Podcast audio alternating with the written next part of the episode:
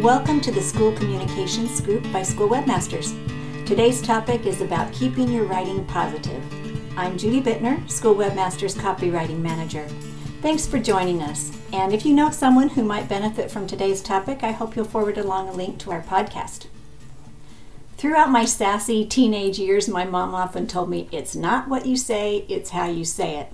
And I agree with her most of the time if we're speaking face to face.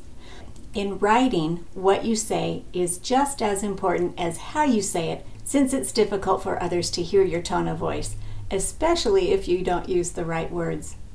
Some marketing writing makes me cringe. My internal editor alarm goes off as I think if only they had said it differently.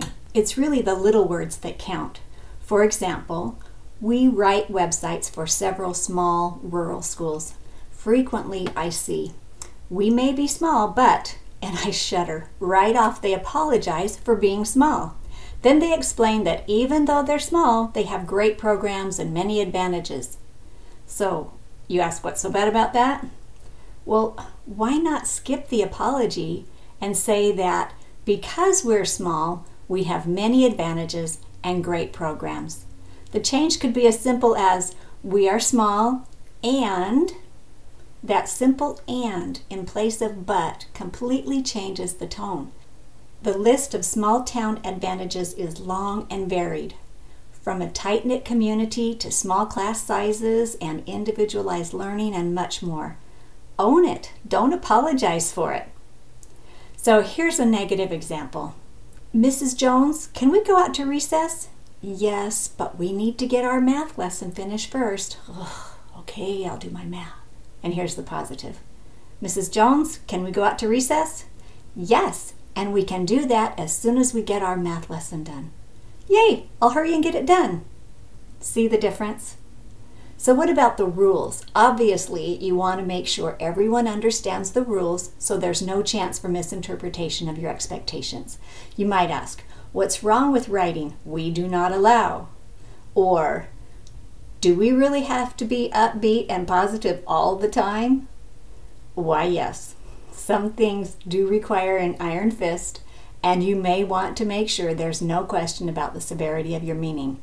But these situations are probably a lot less than you may think. For example, we see student handbooks from schools from the east to the west coast and everything in between. They all have the same general rules and standards dress standards, bus rules, cafeteria rules, tardy and absence rules, etc. And though they come from myriad schools with varied student bodies, staff, and community situations, almost all present the rules as thou shalt nots. Wouldn't it be great to see a handbook that spouts all the great things students can do, what they can wear, and how they will rather than won't behave?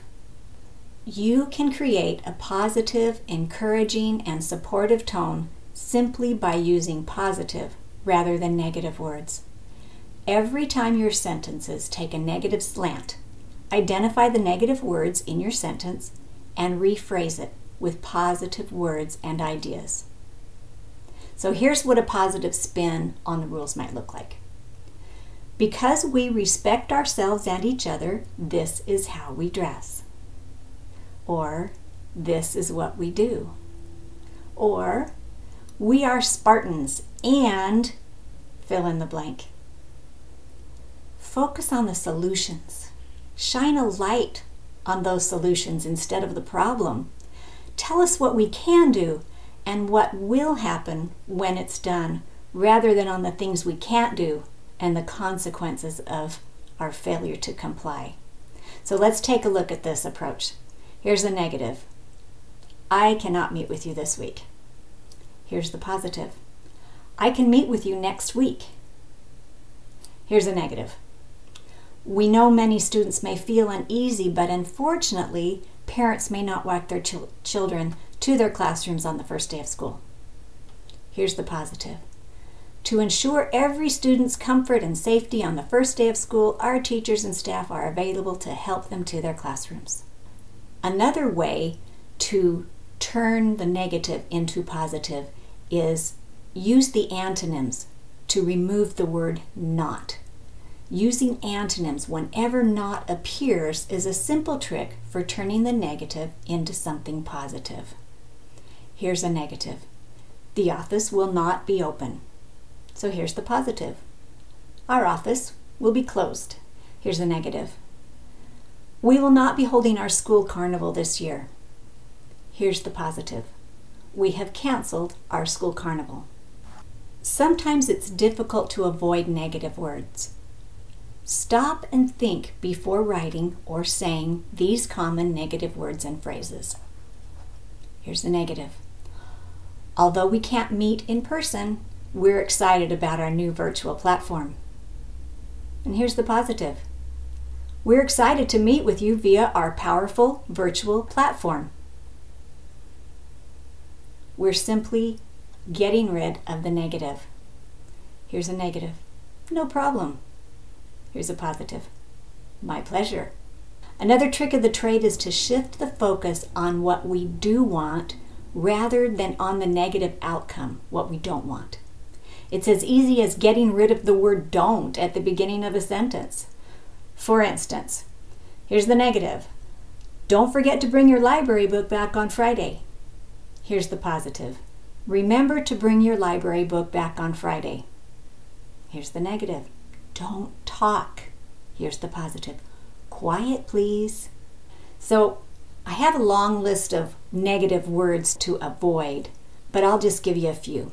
Stop and think before you write these negative words. No. However, unfortunately, problem, not, bad, wrong, regret, can't. Instead, use a list of positive words throughout your writing. Yes, and, easy, simple, please, fast, strong, now, effective, will. Since my pet peeve word but is already on the negative list, allow me to interject just one more argument to stay away from it in your writing and speech. Consider this. I'm sorry to interrupt you, but you're getting completely off track. Well, are you truly sorry when you say it that way? That simple word but negates your entire apology. So let's try that again. I'm sorry to interrupt you. Let's get our conversation back on track. Whew, doesn't that sound better? Here's another one use I instead of you. You can often sound accusatory. You forgot, you didn't, you should, you shouldn't, you never, you always. So, when faced with a difficult issue, think I. Okay, let's practice. Here's the negative You are always late. Here's the positive I get frustrated when we begin after the scheduled start time. Here's the negative You forgot to send the attachment in your email. Here's the positive I'm missing the email attachment. See the difference? Also, placement matters. We've all said it. Okay, which do you want first, the good news or the bad news? Even when you take care to write positively, not everything is going to come across as great.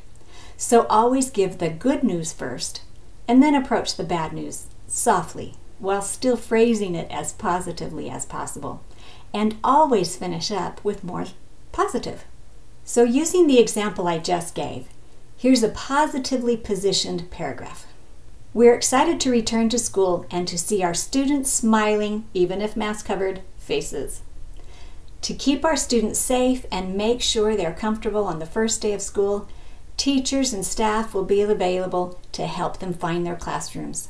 Our teachers are prepared with teaching tools and lessons that will empower your children to prepare them for an exciting future. Let's do this. Doesn't that sound like a great positive introduction.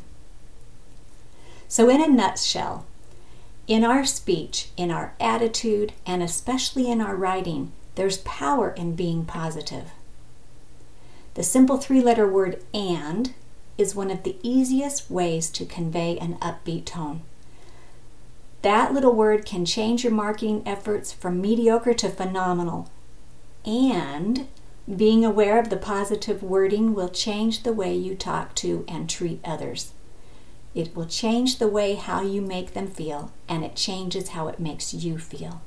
Second, writing the solution, the can do, is a great positive writing tool.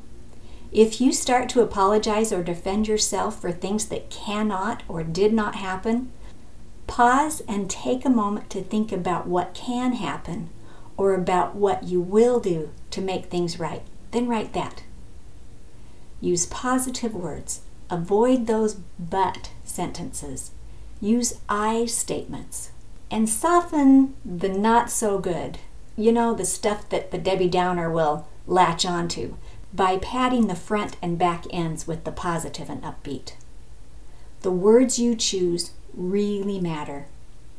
I once heard of a man who received a letter laying him off from his job.